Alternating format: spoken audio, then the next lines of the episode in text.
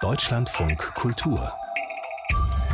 Im Gespräch mit Ulrike Timm.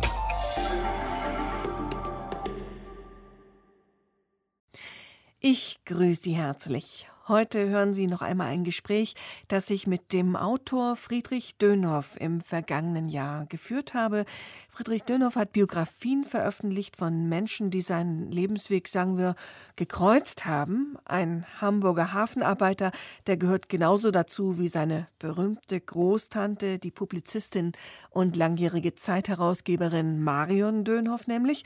Zugleich ist Friedrich Dönhoff seit vielen Jahren Krimi-Autor und er hat einen sehr speziellen Kommissar, den Kommissar Sebastian Fink, den Lotster durch diverse Fälle in Hamburg. Hamburg. Richtige Lokalkrimis also. Und deswegen habe ich Friedrich Dünhoff zuerst gefragt, ob diese Stadt, ob Hamburg denn ein guter Humus sei fürs Kriminelle. Ich glaube schon. Also was mich an Hamburg als Hintergrund für eine Serie besonders interessiert, ist, dass es so unterschiedliche Milieus hat. Und natürlich gibt es da auch viel Kriminelles, in, äh, passiert dort in, in allen Milieus. Aber vor allem spielt auch eine Rolle, äh, dass ich die Stadt gut kenne. Mhm. Und Morden in Blankenese geht anders als Morden in Wilhelmsburg. Also äh, das Ergebnis ist wahrscheinlich ähnlich. das würden jedenfalls die Opfer sagen. Aber äh, bei den Recherchen, äh, da, da geht man natürlich ganz unterschiedlich vor und man erlebt dann als Leser und für mich als jemand, der das dann recherchiert, eben auch ganz unterschiedliche Milieus. Und das ist das auch, was mir Spaß macht, in die unterschiedlichen Milieus reinzugucken. Seit vielen Jahren lässt unser Gast Friedrich Dönhoff seinen Kommissar Sebastian Fink ermitteln. Immer in Hamburg. Hier hatte Sebastian Fink seinen ersten Fall, den er aber nur unter großem Ächzen mit Ach und Krach hingekriegt hat. Er durfte aber bleiben. Und inzwischen ist dieser Sebastian Fink also ein recht erfahrener Kommissar, aber immer noch nicht so ein souverän cooler Ermittler, wie man ihn andernorts liest. Die große Gäste ist ihm ziemlich fremd. Sein Schöpfer, Friedrich Dönhoff, hat uns diese Figur so beschrieben. Ja, Sie haben natürlich recht, wenn Sie sagen, der ist erfahren, weil er schon so lange unterwegs ist. Ähm, unterwegs heißt, äh, ich glaube, vor ungefähr zwölf Jahren erschien der erste Fall mhm. für ihn, äh, wobei es nicht zwölf Bücher gibt, sondern es gibt vier und an dem fünften äh, sitze ich gerade. Aber ich möchte ihn eigentlich bewahren oder konservieren als einen Menschen, der eben noch nicht so erfahren ist und ihm das auch bewusst ist. Also eine ganz offene Art hat, äh, an die Dinge, an die Menschen zu gehen, an die Ermittlung. Er zweifelt viel für einen Kommissar. Ja, und das äh, finde ich eben interessant. Und ich glaube, wenn er ein erfahrener Mensch wäre, würde er weniger zweifeln. Mhm. Denke ich, aber vielleicht stimmt das nicht. Eine Figur, die eine ganze Reihe von Büchern tragen soll, auch so angelegt ist. Ich habe mich gefragt, Herr Dönhoff, ist der Sebastian Fink Ihnen sozusagen äh, zugelaufen und im Kopf kleben geblieben oder haben Sie ihn so richtig wie soll ich sagen, gebaut, als Autor ganz gezielt eine Figur gebaut, eine Prise davon, eine Prise mhm. davon. Wie geht das? Das geht so. Man versucht, das ist eigentlich bei allen Figuren so, man versucht sie zu bauen und dann entwickeln sie sich anders, als man das wollte und gedacht hat. Und ich habe das Gefühl, das ist ein bisschen so wie äh, mit Kindern. Nicht? Also da möchte man auch, äh, dass das äh, eigene Kind sich so und so entwickelt und teilweise macht es das und teilweise nicht. Das heißt, Sie haben einen Plan mit Ihnen? Und irgendwann steuern dann nicht nur Sie den Kommissar, sondern auch der Kommissar ja. steuert Sie? Ja, also sagen wir konkret, ich kann ihn an einen bestimmten Ort schicken, mhm. wo jemand ist, mit dem er sprechen muss, wo er etwas herausfinden muss. Und dann kann ich noch bestimmen, wie er anfängt, wie er das Gespräch anfängt. Und dann passiert es immer wieder, dass das Gespräch anders läuft, als, als ich dachte. Ups, dann könnte es aber sein, dass Sie den Mörder zu Beginn des Buches auch nicht kennen. Und das glaube ich nicht so ganz. Also, ich weiß eigentlich, ich habe immer einen ganz genauen Plan bei den Krimis, äh, wie, wie das ablaufen soll. Mhm. Und das heißt, ich weiß natürlich, wer es war und äh, kenne die ganzen geheimen anderen Wege, die den Leser ablenken sollen. Aber in der Tat, äh, auch das äh, ändert sich dann immer bei der Arbeit. Da muss ich auch aufpassen, dass es möglichst in der Nähe des Rahmens bleibt, aber trotzdem auch ein bisschen Auslauf lassen. Dann fangen Sie sich gegenseitig wieder ein. Ja, Kommissar ja genau. Es ist ein bisschen, ja. man geht so spazieren zusammen. Und bisher war am Ende dann doch immer der Mörder, äh, der Mörder. Aber es gab zum Beispiel mal plötzlich ein zweites Opfer, mit dem ich äh, ursprünglich nicht gerechnet hatte. Ups. Ja. Das fand sich dann im Busch. Nee, das hing von der Decke. Okay. Also, aber in, einem, in einer Kuppel äh, in einem Theater. Hamburg ist wichtig als Ort, haben Sie uns erzählt, weil Sie Hamburg gut kennen. Könnte denn Sebastian Fink umziehen? Also Einfach von so? mir aus gerne. Mhm. Aber äh, man hört immer wieder von den Verlagen und von Leuten, die sich da auskennen, dass das in der Regel nicht funktioniert. Also man kann eine Figur, die der Leser oder auch beim, beim Fernsehen verbindet mit, einer bestimmten, mit einem bestimmten Ort, nicht so leicht äh, woanders hinsetzen. Es kommt Das auch nicht die jeder nicht. Hamburger in München klar. Nein, und das mögen die Leser nicht. Das Mhm. Die nehmen Leser ja, also zum Beispiel Brunetti äh, aus Venedig, da gehört Venedig dazu.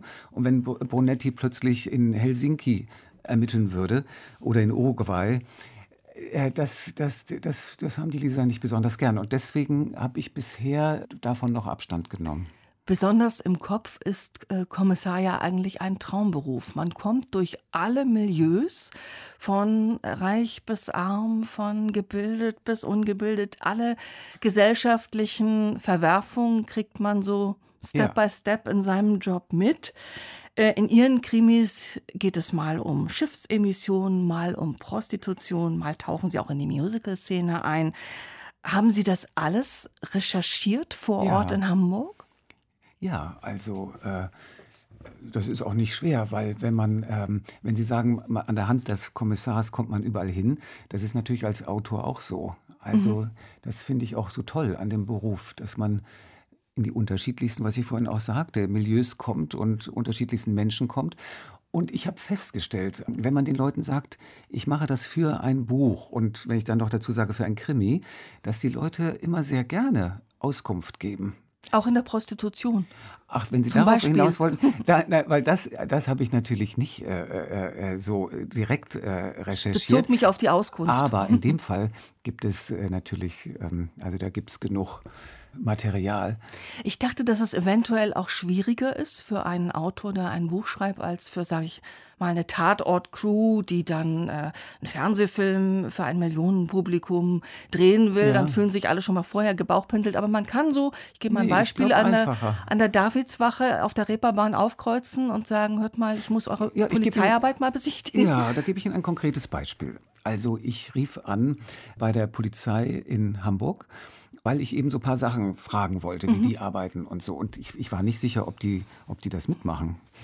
Und zu meiner Überraschung sagte der Mann am Telefon, ja, kommen Sie einfach vorbei. Für Leute wie Sie haben wir hier extra jemanden sitzen. Ups. Ja, dann bin ich dann äh, zu dem äh, Polizeipräsidium von Hamburg gefahren und sitze am Ende in so einem kleinen Raum, wie so ein Verhörraum. Und mir saßen sogar zwei gegenüber. Und dann stellte sich heraus, äh, die waren natürlich nicht nur für äh, Krimi-Autoren, aber, äh, sondern äh, für Presse allgemein. Und die haben mir da alles ge- gezeigt, alles beantwortet, aber auch die gezeigt, wie es dort aussieht. Und so, also das war, war leicht. Wissen Sie, das stimmt zwar, das macht einen Eindruck, wenn ein großes Fernsehteam kommt, aber das ist natürlich auch viel komplizierter. Mhm. Also ich würde zu mir nach Hause auch ungern ein Fernsehteam reinlassen. Ich aber nicht. wenn Einzelner kommt, dann würde ich sagen, ja, komm mal vorbei und dann zeige ich dir, wie ich da wohne oder was immer der möchte. Und das Gespräch ist womöglich auch intensiver. ja, ne? Wahrscheinlich, wahrscheinlich. Sind Sie denn selber, wenn Sie ein Krimi-Schreiber sind, auch ein großer Krimi-Leser? Äh, eigentlich nicht. Also früher habe ich, hab ich gar nicht Krimis gelesen. Ich liebe es einfach, mir Krimi-Geschichten auszudenken und eben über die Gesellschaft nachzudenken und äh, darüber zu recherchieren. Mit dem Krimi-Lesen habe ich dann erst angefangen, seitdem ich das selber mache. Weil ich das dann doch interessant finde, zu sehen, wie, wie die anderen arbeiten. wie Wird die Dialoge machen und so. Aber Sebastian Fink ist schon eine ganz eigenständige Ja. Figur, weil er auch so nett ist und ich meine das als Kompliment, er ist verhältnismäßig normal irgendwie. Ja, Also Äh, das, und das Komische ist, das höre ich ganz oft von, von Lesern oder bei Lesungen, dass Leute kommen und sagen, äh, ja, also ich lese eigentlich keine Krimis, aber als ich gehört habe, Ihr Kommissar ist relativ normal, habe ich den gekauft. Wissen Sie, der Grund ist, ich dachte, so ein ähm, Ermittlung und Mord und so weiter, das ist ja eigentlich, ist eben unnormal, Gott sei Dank, das ist was Besonderes. Und wenn man sich damit so sehr beschäftigt, dann als Autor und als Leser, dann finde ich es eigentlich reizvoll, wenn der Kommissar normal ist. Friedrich Dönhoff ist zu Gast, Autor von Biografien und Krimis. Und vorab, Herr Dönhoff, haben Sie uns verraten oder einer Kollegin, die mit ihm sprach, verraten, eigentlich schrieben Sie schon immer. Ich habe mich so gefragt, wann fing denn immer an? Äh, ja, also ich würde sagen, als ich einen Stift in die Hand nehmen konnte und als ich begriffen habe, dass man schreiben kann, so würde ich sagen. Also wann also lernt man das? Mit sechs, sieben? Ja, ich, ich, kann mich leider nicht erinnern, wann das genau war. Aber ich, was ich erinnern kann, ist, dass ich fasziniert davon war, dass man Wörter aneinander reihen kann und das in unter, unterschiedlicher Weise tun kann. Das fand ich irgendwie eine ganz neue Erkenntnis. Da dachte ich wahrscheinlich, ich bin der Einzige. Aber ich meine, da war ich vielleicht vier Jahre alt. Später merkte ich, das hat es vorher schon gegeben. Lesen und Schreiben als Weltwunder für einen kleinen Jungen. Ja, und dann äh, habe ich das, habe ich jede Gelegenheit genutzt zum Schreiben. Und das war damals äh, Briefe, Tagebuch und ganz selten in der Schule mal. Da weiß ich noch, da sollten wir eine Geschichte schreiben zu einem bestimmten Thema. Und da habe ich gleich fünf Varianten geschrieben.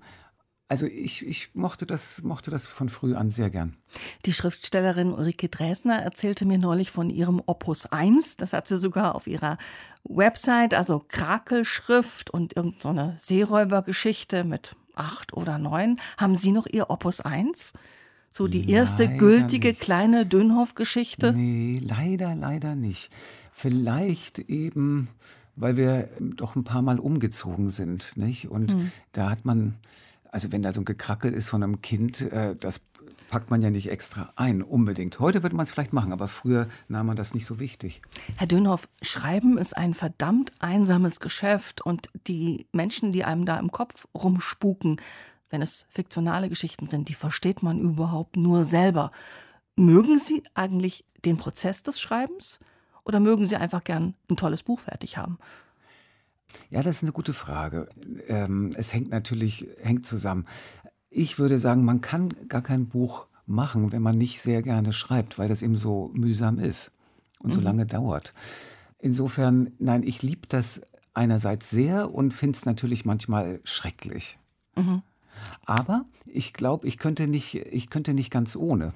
Also vielleicht ist das die Antwort. Also Leute, die Bücher machen, das ist jetzt mehr bezogen auf Belletristik nicht? Und Liter oder Literatur und eben nicht Sachbücher, dass die doch irgendwie aus so einem Drang heraus das tun. Sind Sie jemand, der am Computer ein Buch erarbeitet oder sind Sie ein Spaziergänger, der dann vorm Computer das hineinschreibt, was er beim Spazierengehen erdacht und gefunden hat und das ähm, selbstverständlich noch schleift, das ist klar. Ja, aber äh, äh, beides, äh, aber doch mehr am Computer natürlich. Aber ich drucke dann regelmäßig aus und gehe dann mit dem gedruckten zum Spazieren irgendwo hin lese das eben woanders. Also man muss, man, der, man muss den Raum wechseln, um einen neuen Blick, um einen frischen Blick zu bekommen auf das Geschriebene. Das ist ja auch immer wieder verrückt. Man sitzt da in seiner Höhle und der Kopf ist voll Welt. Das ist ja auch genau, anstrengend. Genau, sehr anstrengend. Und äh, wenn ich dann draußen bin, dann nehme ich, äh, habe ich einen Stift dabei und dann schreibe ich mit einem Stift da rein in mein, meine, meine fünf Seiten, sage ich mal. Mhm. Ne? Und dieses Schreiben mit dem Stift ist dann wieder etwas anders, als wenn ich direkt in den Computer schreibe. Mhm. Krimis und Biografien. Auf den ersten Ton für mich eine ganz seltsame Kombination. Ja, das fand ich auch. Und äh, da habe ich öfter mal gefragt, wie kommt das denn, Biografien und Krimis? Und dann merkte ich, es ist eigentlich eine, die Antwort, wo ist da vielleicht eine Verbindung? Es ist ganz einfach, nämlich in, äh, in beiden Fällen geht es um Menschen. Es geht um Menschen, die Gut. etwas, ja, die etwas, ja, aber äh, die etwas, denen etwas Besonderes widerfahren ist. Mhm. Also, und wie sie damit umgehen und wie das Umfeld damit umgeht. Also wenn man sich für wirklich für Menschen interessiert und für Gesellschaft, dann kann man eben sowohl Biografien schreiben und lesen und auch Krimis schreiben und lesen. Ich greife mal eine der Biografien heraus. Ein gutes Leben ist die beste Antwort. Die Geschichte des Holocaust-Überlebenden Jerry Rosenstein. Ich hatte den Titel schon einfach gern. Ein gutes Leben ist die beste Antwort sehr alt, haben Sie ihn kennengelernt, hat lange in Amerika gelebt. Wie, wie mhm. haben Sie ihn überhaupt kennengelernt? Der hat mich eigentlich kennengelernt, komischerweise. Also ich kriegte eine, eine Mail von ihm, ja, äh, wir haben ein paar gemeinsame Bekannte und ich, also der Jerry lebte damals in San Francisco, war aber auf Europareise und in Hamburg zu Besuch und sagte, ich bin jetzt mal in Hamburg, äh, wenn du zufällig Zeit hast, können wir doch einen Kaffee zusammen trinken. Und ich dachte, komisch, aber mache ich mal und traf auf diesen hochinteressanten Menschen, der eben äh, viel, viel Schlimmes äh, durchgemacht hat und eben zu dieser Erkenntnis gekommen hat. Ein gutes Leben ist die beste Antwort. Und das fand ich faszinierend. Der war 85 und da wusste ich äh, gleich, äh, ach, über den würde ich eigentlich gerne was machen. Und habe auch direkt angefangen. Und was ich bis dahin nie gemacht hatte, habe äh, hab mitten in der Arbeit für ein Krimi, habe ich da einfach den, das eine abgebrochen, das andere begonnen. Hat er den Kommissar ausgenockt, der Jerry ja. Rosenstein. Ja. Äh, ein Holocaust-Überlebender, ein Homosexueller, lebte dann nach dem Zweiten Weltkrieg über 60 Jahre in San Francisco.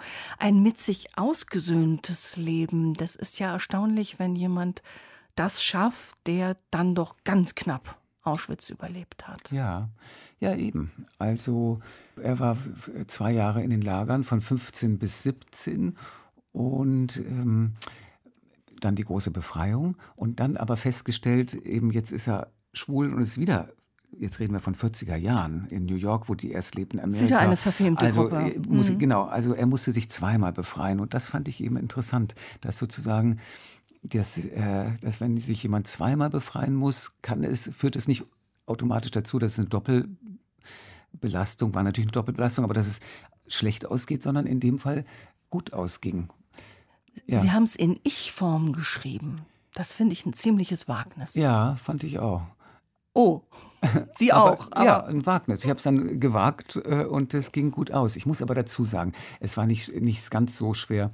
Er war ja dabei. Also ich habe es in der Ich-Form geschrieben, aber ich wusste immer, mhm. er, der Jerry Rosenstein, liest es ja, bevor es gedruckt wird. Also es wird nie irgendwas rauskommen, was er nicht möchte. Da ist er ganz frei zu streichen oder, oder, zu ergänzen, wenn er will. Und deswegen bin ich ganz frei im Schreiben. Und das mhm. war in dem Fall dann genau richtig. Also das Buch ist im Grunde so rausgekommen, äh, wie ich es geschrieben habe. Ein Schutz vor beide dann letztlich ja, diese, diese Form. Zu Gast hier im Gespräch von Deutschlandfunk Kultur ist der Autor Friedrich Dönhoff. Er lebt seit vielen Jahren in Hamburg, ist dort auch geboren, aber aufgewachsen sind Sie in Kenia. Wie kam das? Mein Vater hat im Rahmen der Entwicklungshilfe, das heißt äh, im Tourismusbereich, Kenia war in den 70er Jahren noch nicht das Touriland, was es später wurde, hatte er da eine Arbeit bekommen und eigentlich nur für zwei Jahre. Und so zogen wir, also Eltern und drei Kinder, dorthin für zwei Jahre und dann verlängerte sich das aber immer wieder. Und nachher war ich dann sechs, sieben, acht Jahre da. Äh, Neun Jahre insgesamt, glaube ich sogar. Ja, ne? weil mhm. wir dann äh, wieder zurück waren, aber dann trotzdem noch dann immer wieder dort und so. Also es ist langsam zu Ende gegangen. Aber es waren jedenfalls sechs oder sieben konzentrierte Jahre dort und vor allem für ein Kind natürlich viel. Also ich war drei, als ich hinging, zehn, als wir oder neun, als wir zurückzogen, aber war dann noch bis, ich weiß nicht, 14, 15, 16 noch regelmäßig dort. Das sind die prägenden Jahre ja. eigentlich. Was erinnern Sie ganz besonders? Die Weite, die mir aber jetzt gar nicht so gut gefallen hat. Aber so dieses ganz weite, trockene Land, das ist da natürlich speziell. Und äh, also Kenia, wer Kenia kennt, weiß, dass es natürlich auch mhm. unterschiedliche Landschaften hat. Es ist ja ein riesiges Land. Aber da, wo wir lebten, außerhalb von Nairobi, wenn man da etwas rausfuhr, dann war man in dieser wunderschönen Landschaft, die man auch in diesem Film äh, jenseits, jenseits, von Afrika, von, jenseits von Afrika kennt. Was ich heute als, wenn ich das als Erwachsener sehe, finde ich es natürlich fantastisch. Und meine Eltern fanden es auch fantastisch. Aber für ein Kind äh, ist es mühsam, weil es auch so abhängig dann ist von den Eltern. Also zum Beispiel zu Freunden muss man, kann man nur äh, gefahren werden. Das dauert immer 20 Minuten mit dem Auto und wieder zurück und so. Wirkt das noch nach? Können Sie noch ein paar Worte Suaheli oder ver verliert man die Sprache, wenn man sie nicht mehr nutzt? Ich, ja, ich konnte es tatsächlich fließend, aber natürlich äh, auf Kinderniveau. Klar. Mhm. Äh, aber immerhin. Und äh, nee, ich kann nicht mehr viel. Ich habe aber das Gefühl, wenn ich hinfahren würde, würde es wiederkommen. Also mhm. ich habe mal in diesem Buch Jenseits von Afrika gelesen, äh, jetzt vor nicht langer Zeit. Und da sind einige Sätze in Swahili drin. Und zu meiner Überraschung äh, habe ich die ganz mhm. leicht verstanden. Mhm. Friedrich Dönhoff, das heißt auch, Sie waren es als junger Mensch, als Kind, als Jugendlicher gewohnt, der einzige Weiße unter lauter Schwarzen zu sein. Wie prägt das den Blick? Naja, so, ähm, dass es für einen halt völlig normal ist, dass die meisten Menschen nicht so aussehen wie man selbst. Und das fiel mir natürlich gar nicht groß auf. Erst als wir dann nach Deutschland zogen und es dann umgekehrt war. Plötzlich waren alle weiß. Und wenn mal jemand auftauchte, der schwarz war, dann war damals, das ist natürlich heute anders, war noch eine, eine gewisse Aufregung. Und da habe ich mich über diese Aufregung gewundert und das war eigentlich lehrreich. Mhm. Also zu sehen, dass sehr früh zu begreifen, dass, dass Menschen unterschiedlich sind. Wie erleben Sie denn gerade mit Ihrem jugendlichen Hintergrund äh, die heutige Debatte zum Rassismus, zur Dekolonisierung und so weiter? Ist natürlich ein riesiges Thema. Und das finde ich hochinteressant und ich bin auch überhaupt nicht überrascht, weil, weil ich habe natürlich, äh, ich habe irgendwie sehr früh äh, eben dieses Gespür für, für Rassismus bekommen und habe das immer schon überall gesehen, auch da, wo man es gar nicht erwartet. Auch bei einem selbst. Also das, das geht schnell, ja. Sie waren auch wieder auf dem afrikanischen Kontinent, gemeinsam mit einem für Sie, ich sag mal, sehr lebensprägenden Menschen, nämlich Ihrer Großtante Marion Dönhoff, legendäre Publizistin, langjährige Herausgeberin der Zeit, 2002 gestorben. Ich habe mich sofort gefragt, Sie haben sie kennengelernt, da war sie schon eine sehr alte Dame. Wollten Sie mit ihr nach Afrika oder Sie mit Ihnen? Ach, das war irgendwie klar, dass wir das zusammen machen. Also, sie fuhr regelmäßig hin, muss man dazu sagen. Es war keine Urlaubsreise. Ne? Sie, mhm. sie fuhr, äh, weil sie viel über äh, Südafrika gesch geschrieben hat, fuhr hin und ja, also konkret war es schon so, dass sie mich fragte, ob ich Interesse hätte, aber das war für mich das Allerschönste. Ja, ich hätte das, wollte das immer, hätte mich gar nicht getraut, getraut zu fragen. Und dann haben wir das gemacht. Sie konnte auch gar nicht Urlaub machen, nicht? Sie hat dann immer nee. gearbeitet. Ja, ich glaube, die hat, die wurde 92 Jahre alt, ohne einmal äh, Urlaub gemacht zu haben. Das machte sie, äh, also das hätte sie nervös gemacht. Mhm. Aber sie wissen, es ist eben auch so, wenn man, wenn man sein Leben so lebt oder, oder das Glück hat, eine Arbeit zu haben, die einen erfüllt und die einem total Spaß macht. Ich meine, äh, da, davon muss man ja keinen Urlaub machen. Sie haben ein Buch über sie geschrieben, über Marion Dönhoff. Die Welt ist so, wie man sie sieht noch ein schöner Titel, noch ein Statement als Titel gewählt. Da sollten wir auch ein bisschen verbleiben. Das ist eine sehr liebevolle Betrachtung, sehr persönlich, aber schlicht, fast nüchtern in der Sprache. Ich habe es sehr gerne gelesen. Wie haben Sie sich eigentlich kennengelernt? Sie waren da ja noch ganz jung. Ja, ja, also das erste, also das allererste Mal kennengelernt, äh, so mit zwölf. Da war sie bei uns zu Hause zu Besuch und ich erinnere einfach, dass ich saß im Sofa und las in einem Magazin, in einem politischen Magazin, das hieß Der Spiegel. Das schien mir, war für mich neu. Schön gesagt, das hieß Der Spiegel. Ja, so, so da, weil ich guckte, das Spiegel mhm. ist ja interessant. Und sie war eben dort. Und dann kam die plötzlich rüber und setzte sich auf das Sofa. Und jetzt muss man sich eben vorstellen, eine schon ältere Dame, aber noch sehr fit äh, und damals eben eben voll berufstätig. Ne? Mhm. Da war sie ja die Herausgeberin der Zeit. Und also so eine, schon eine Autorität, auch in der Familie, aber auch so, wie sie war. Und jedenfalls war ich so ein bisschen überrascht, dass sie plötzlich bei mir auf dem Sofa saß und ganz offen war und, und so hoch interessiert daran, was, was macht der da? Und mhm. was, was, was interessiert den? Da war es plötzlich die Verbindung da und die blieb dann erhalten. Großtante Marion Dönhoff, die deutsche Publizistin der zweiten Hälfte des 20. Jahrhunderts, auch weil sie als gebürtige Ostpreußin mit sehr aristokratischem Hintergrund sich stets für eine Aussöhnung mit Polen und Russland stark machte und damit auch für den Verzicht auf frühere deutsche Gebiete aussprach, was sie ja selbst betraf. Für sie, Friedrich Dönhoff, war Marion Dönhoff die Großtante und es entspann sich eine sehr liebevoll gepflegte Freundschaft mit einem Altersunterschied von 60 Jahren. Sowas ist selten. Wie hat das geklappt? Äh, das hat, hat sehr gut geklappt, weil die 60 Jahre einem überhaupt nicht bewusst waren. Und ich meine, da stellt sich ja auch die Frage, warum sollte einem das bewusst sein? Nicht? Also man kann ja einfach von Mensch zu Mensch gucken, ob man sich versteht und mag oder nicht. Und das konnte sie eben so gut. Also sie machte, für sie war Alltag keine Kategorie. Und insofern, ähm, wie das dann so ist, sie machte den ersten Schritt mm, und ich machte dann den, den anderen Schritt auf sie zu.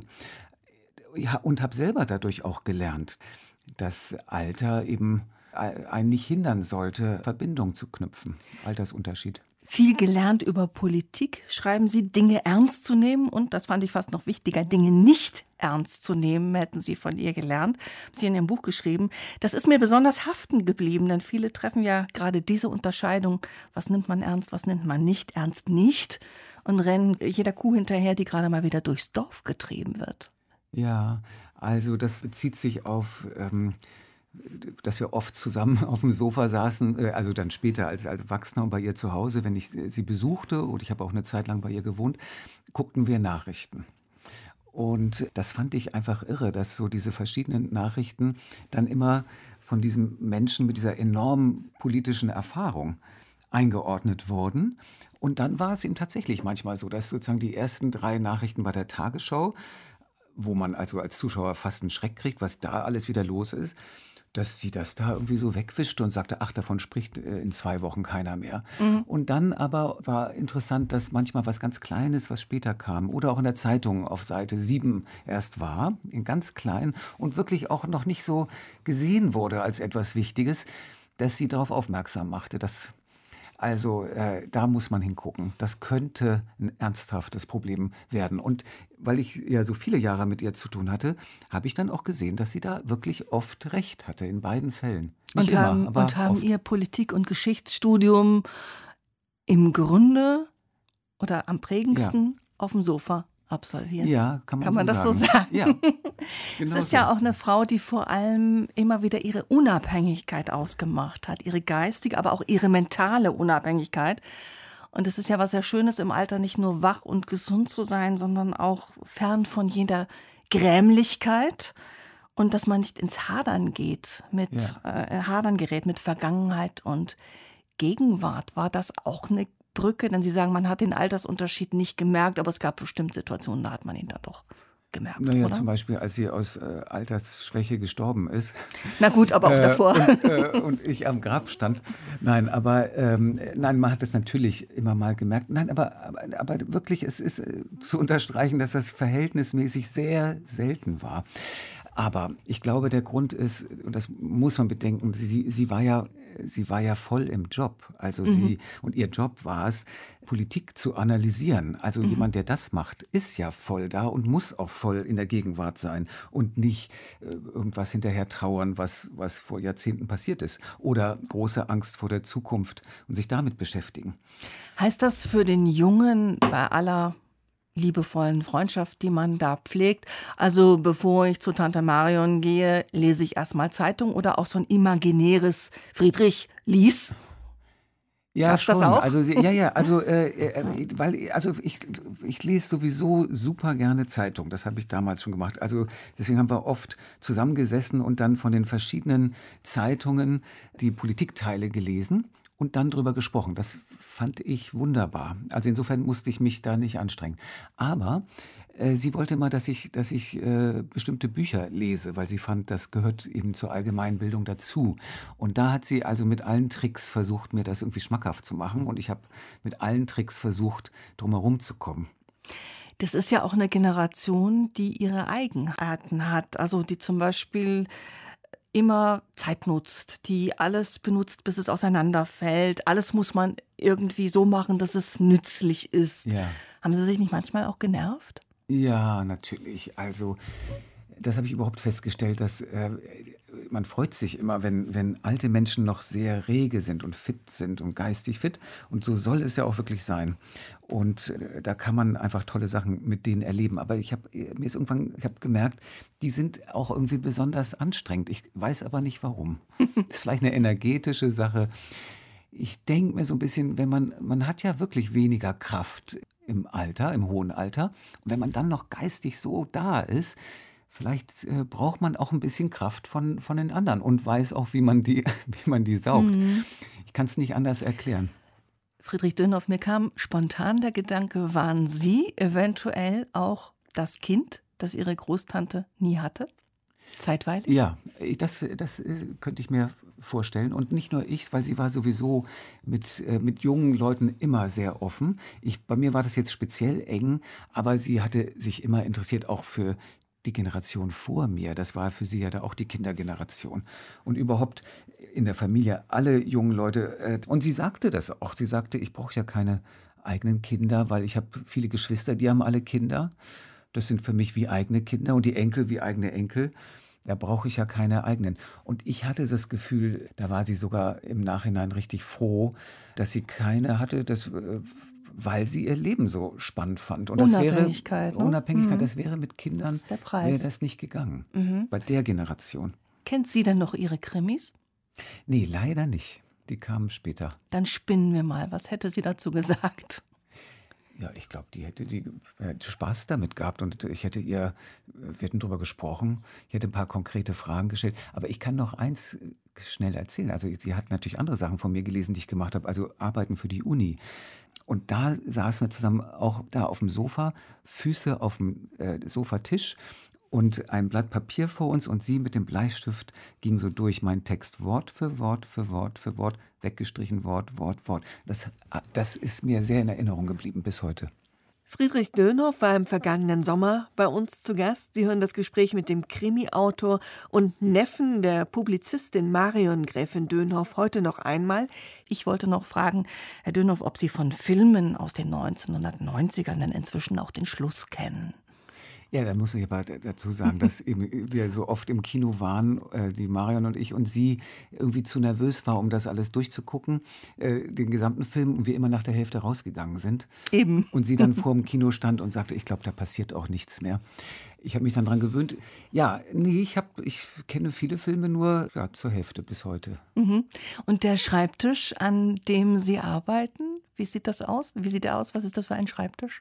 Ja, das ist witzigerweise tatsächlich der ihr Schreibtisch gewesen. Also sie hatte, mhm. saß 40 Jahre lang an einem Schreibtisch bei der, bei, sie hatte natürlich ihr Büro, aber dann hat sie auch ihre Artikel eigentlich zu Hause geschrieben an einem bestimmten Schreibtisch und ja, an dem sitze ich heute und da denke ich natürlich manchmal dran. Und manchmal habe ich das wirklich das Gefühl, dass da eine besondere Energie ist. Da weiß ich aber nicht, ob ich mir das einbilde oder ob das wirklich so ist. Das muss man vielleicht auch gar nicht wissen. Das muss man ja, nur spüren. Stimmt. Ja, man kann es einfach so stehen lassen. Und, oder vielleicht in ein paar Jahrzehnten oder ein paar Jahren, wenn es mich dann noch gibt, kann ich Ihnen dann noch mal eine neue Antwort geben. Vielleicht.